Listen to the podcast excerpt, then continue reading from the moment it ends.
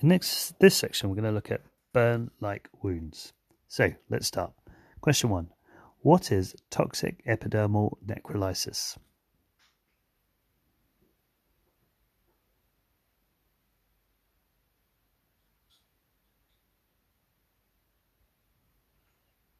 Toxic epidermal necrolysis is an immune mediated skin reaction characterized by sheet like skin and mucosal loss. Which drugs cause toxic epidermal necrolysis?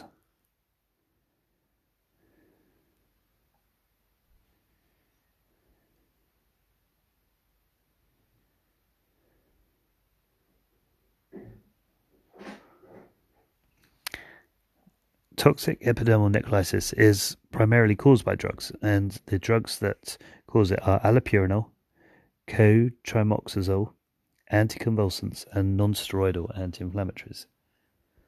What are the other rarer causes of toxic epidermal ne- ne- necrolysis?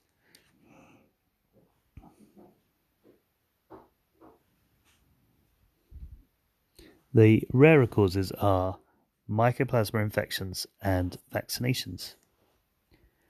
What is the difference between toxic epidermal necrolysis and Steven Johnson's?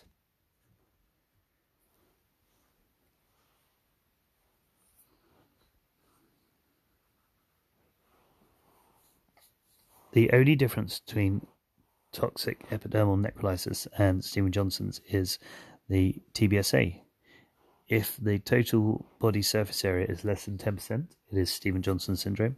If it's more than 35%, it's TEN, as in toxic epidermal necrolysis. What is the histopathology of toxic epidermal necrolysis?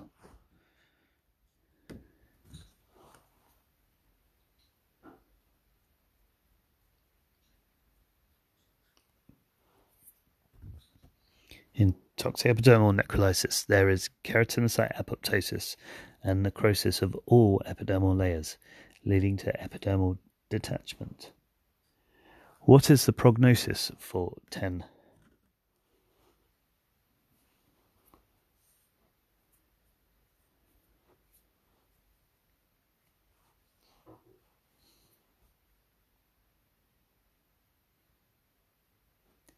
The prognosis for TEN depends on the SCORTEN score. So here, if the age is more than 40, or there's coexisting malignancy, or a heart rate is above 120, or the initial TBSA was above 10, or the serum urea is greater than 10, serum glucose greater than 14, serum bicarbonate less than 20. All of these are given one point.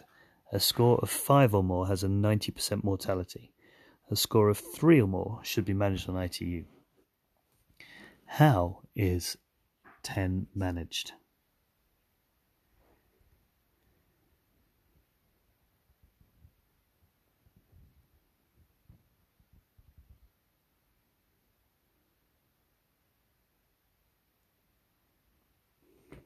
The management attempt is stop the causative agent, transfer to a burns unit for intensive support, get an ophthalmology review, ensure there is good electrolyte balance, plus or minus one gram of cyclosporin, anti TNF alpha antibodies, and plasmapheresis. What causes staphylococcal scalded skin syndrome?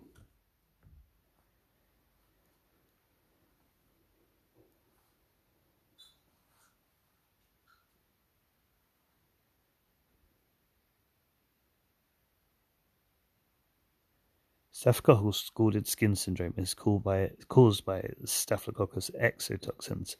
These are exfoliative toxins A and B. These are both proteases that cleave proteins responsible for maintaining desmosomes. Which age groups most commonly get staphylococcal scalded skin?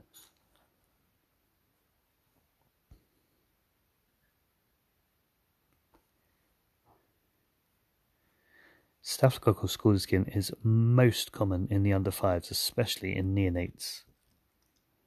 What is the histopathology of staphylococcal scalded skin syndrome?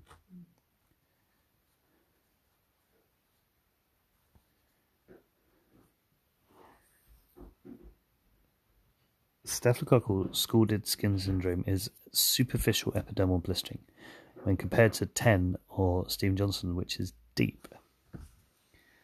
How is staphylococcal scalded skin syndrome managed?